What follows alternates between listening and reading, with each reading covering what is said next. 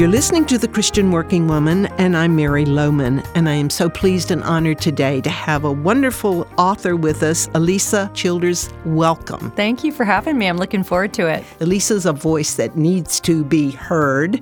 She has an impressive resume, and if we tried to do all of that, it would take up the whole program.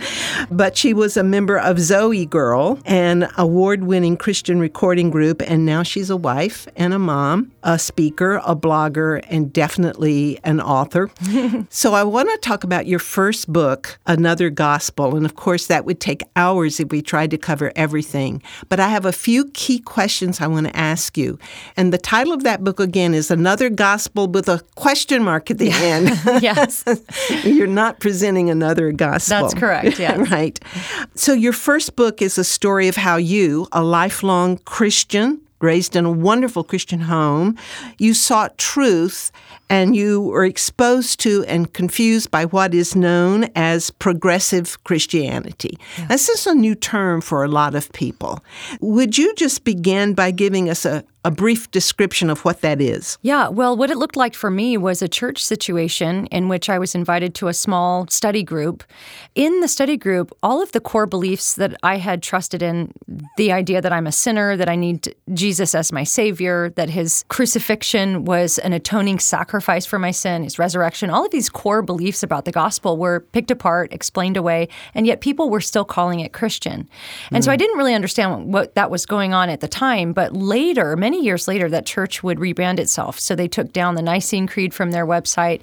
They mm. wrote a new creed that emphasized the power of personal conscience, and they said, We are now a progressive Christian community.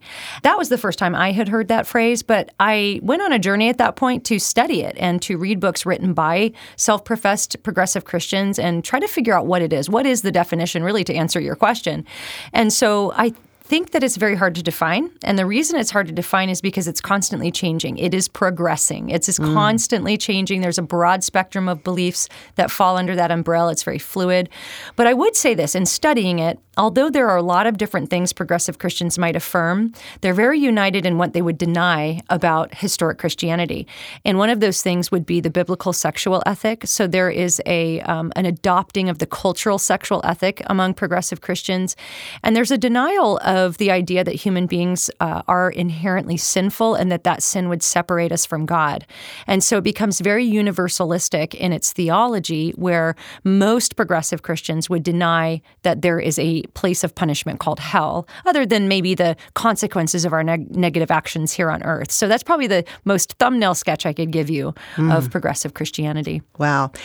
And you, as a young woman raised in a as I say, a wonderful Christian home. How did you get drawn into this? Because you you had some good biblical teaching in your life, right? I did. I loved Jesus as far back as I can remember. I loved the Bible. I had read almost the whole Bible by the time I was 12 and read the Bible my whole life and studied it. Mm-hmm. Really deeply devoted personally to Jesus, but that was just never really tested intellectually until I was an adult. So I as you mentioned in your intro, I spent uh, about 7 or 8 years in the contemporary Christian group ZOEgirl. We traveled all over, sang about Jesus, all of that. I mean, nothing rocked my faith during that time. So it wasn't really till I was an adult. And I think what probably drew me to it was that traveling around and touring is, is a hard life and you experience a lot of different kinds of churches and i had become a little bit cynical i think and jaded about churches there were some criticisms i had of evangelical culture mm. so when i found this church they had a lot of the same criticisms what i was totally unprepared for however was that rather than maybe correcting the wrongs they wanted to throw out the entire gospel mm. and biblical authority along with it mm. and so I, I think what what drew me in was maybe a common complaint, but I, I did not find their solutions to be satisfying or even attractive because I even wrote in another gospel if I thought that historic Christianity was not true, I would not be a progressive Christian. That that gives me no peace, no joy, mm. no worldview to put in the place of what it just tore down. So I would just probably be agnostic and and just mm. live my life. So I never fully bought into progressive Christianity, but I was drawn to some of the same impulses. And the good thing about your book is that you really got into it, you understand it, and and you explain it so clearly in your book. So why has this faith deconstruction movement gained such following? Is it because of our post Christian culture or the internet and social media?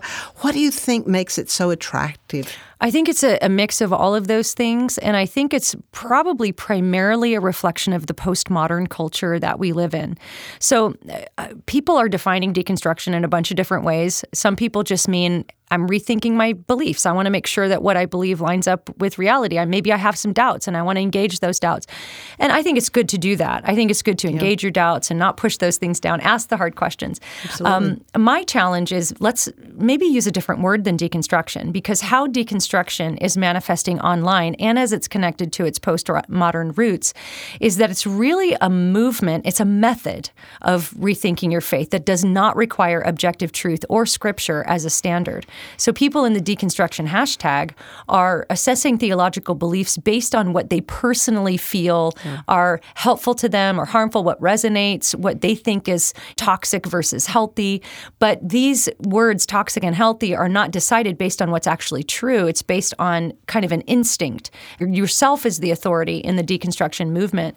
And that's connected to postmodernism. In fact, Jacques Derrida was a postmodern philosopher from the 60s who is known as the father of deconstruction. And he didn't believe that words could be pinned down to singular meanings. So you could interpret oh, someone's words in any way you really saw fit.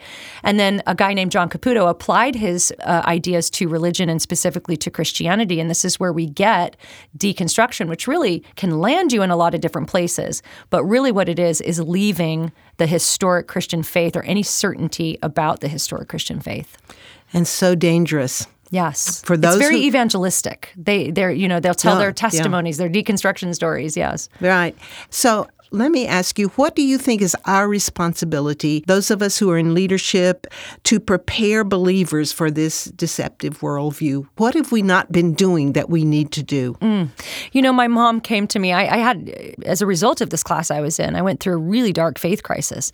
And after I came out of that, my mom said to me, You know, I'm so sorry that we didn't prepare you for some of these things that would come down the pike, these intellectual challenges. And I remember telling my mom, Well, how could you have known? There's no way when I was a little girl growing up in the 80s and 90s right. no. that you could have foreseen the internet and the rise of the social media right. platform where there would be such a flood of information, which, by the way, most of which is not even true information to wade through with all these skeptical challenges. There's no way they could have known that. So, but we do know that now. And so we yes. have the opportunity to raise up the next generation. And I think what it's really going to take is uh, critical thinking. I really think we need to know critical thinking, and that means knowing how to spot logical fallacies, knowing mm-hmm. what the laws of logic are. We need to teach these things to our kids because that all comes down to how you're going to define the word truth. Are you going to define the word truth as something that's just relative to each person, or are you going to define truth as what is real? When mm. you hmm. say something that lines up and corresponds with reality, which that is the definition of truth. But our culture has lost the plot on that. And then on the other hand, we need to know the real thing. We need to know what the Bible says mm. and not just some cherry picked verses mm-hmm. that skeptics like to pull out. Know what it feels like in its mm. whole context. Read it from Genesis to Revelation because there are things you're going to read in Leviticus that you're not going to understand till you get to Hebrews. So get the whole thing in your bones, and then you know when the counterfeit comes along, you'll spot it so much more easily. We all have to be theologians. That's we, right. It's not just for people who go to school and get a degree. If you're going to stand firm in this world, you've got to know what you believe and why you believe it. That's right. Stand firm on it. Let's talk now to the true followers of Jesus who are just becoming aware of this whole idea of deconstruction and the whole progressive Christianity thing. What do they need to do to have the solid answers that they need in this culture of endless questions. Mm. I think it requires every person being willing to go on an intellectual journey if they need it. I don't think every Christian encounters deep doubts. And if that's you and you're listening, you don't need to go investigate every skeptical uh. claim that's come to. I've had people come to me mm-hmm. after I speak and say, "Well, where should I start? I, I you know, I, mm-hmm. I, should mm-hmm. know all the skeptical." And I'm like, you really don't have to. You don't have to do that if mm. you're not doubting. But maybe there's someone in your life that has a question. Maybe mm Mm. There's an obstacle standing between them and the gospel, and maybe it's an intellectual one. And in that case, that might be a really good place for you to start investigating what you think about that. For example, you might have a friend who just can't see the gospel because they've been so persuaded that the manuscript copying tradition of the New Testament was mm. corrupted and filled with mistakes and errors. Well, maybe there's your question. That's where you start. Mm. And you can study that question and study the science of textual criticism to be able to help your friend or your loved one or your child or whoever it is in your life or yourself to come to a conclusive answer on these things. And I think that's the thing I would say too is that there are answers. There is there are no questions left that nobody has asked. I, every question has been asked. I can imagine. And, and there are answers. There really are. Mm. And so the problem I think, especially as we talk about deconstruction, is that a lot of people just don't find the answers acceptable. In places where people are given space to doubt and to question, often the answer is just something they don't like and they don't mm. want it to be true. So then they think, well, nobody answered my questions. And so I think we need to be truth seekers, make sure that what we're pursuing is what's true, that what we say and believe corresponds with reality. And I think if somebody is willing to go on an honest journey like that, they're going to find truth and they're going to land on Christianity. But if they're just seeking intellectual reasons for the unbelief that's already there, well, they can find that too. Mm. And so I think it just depends on making sure we're being truth seekers and not self seekers. That's a really good point. And I love what you said about if you don't have doubts, don't worry about the fact that you don't have doubts. Yeah, yeah. And my generation, of course, much older, I haven't been plagued with these doubts, but I have dug into the Word of God all these years, and that gives me a foundation. But I need to read what you've written and others have written so that I am prepared to help anybody who might have doubts. Yeah, that's, and that's good. really what we're what we're talking about, isn't it?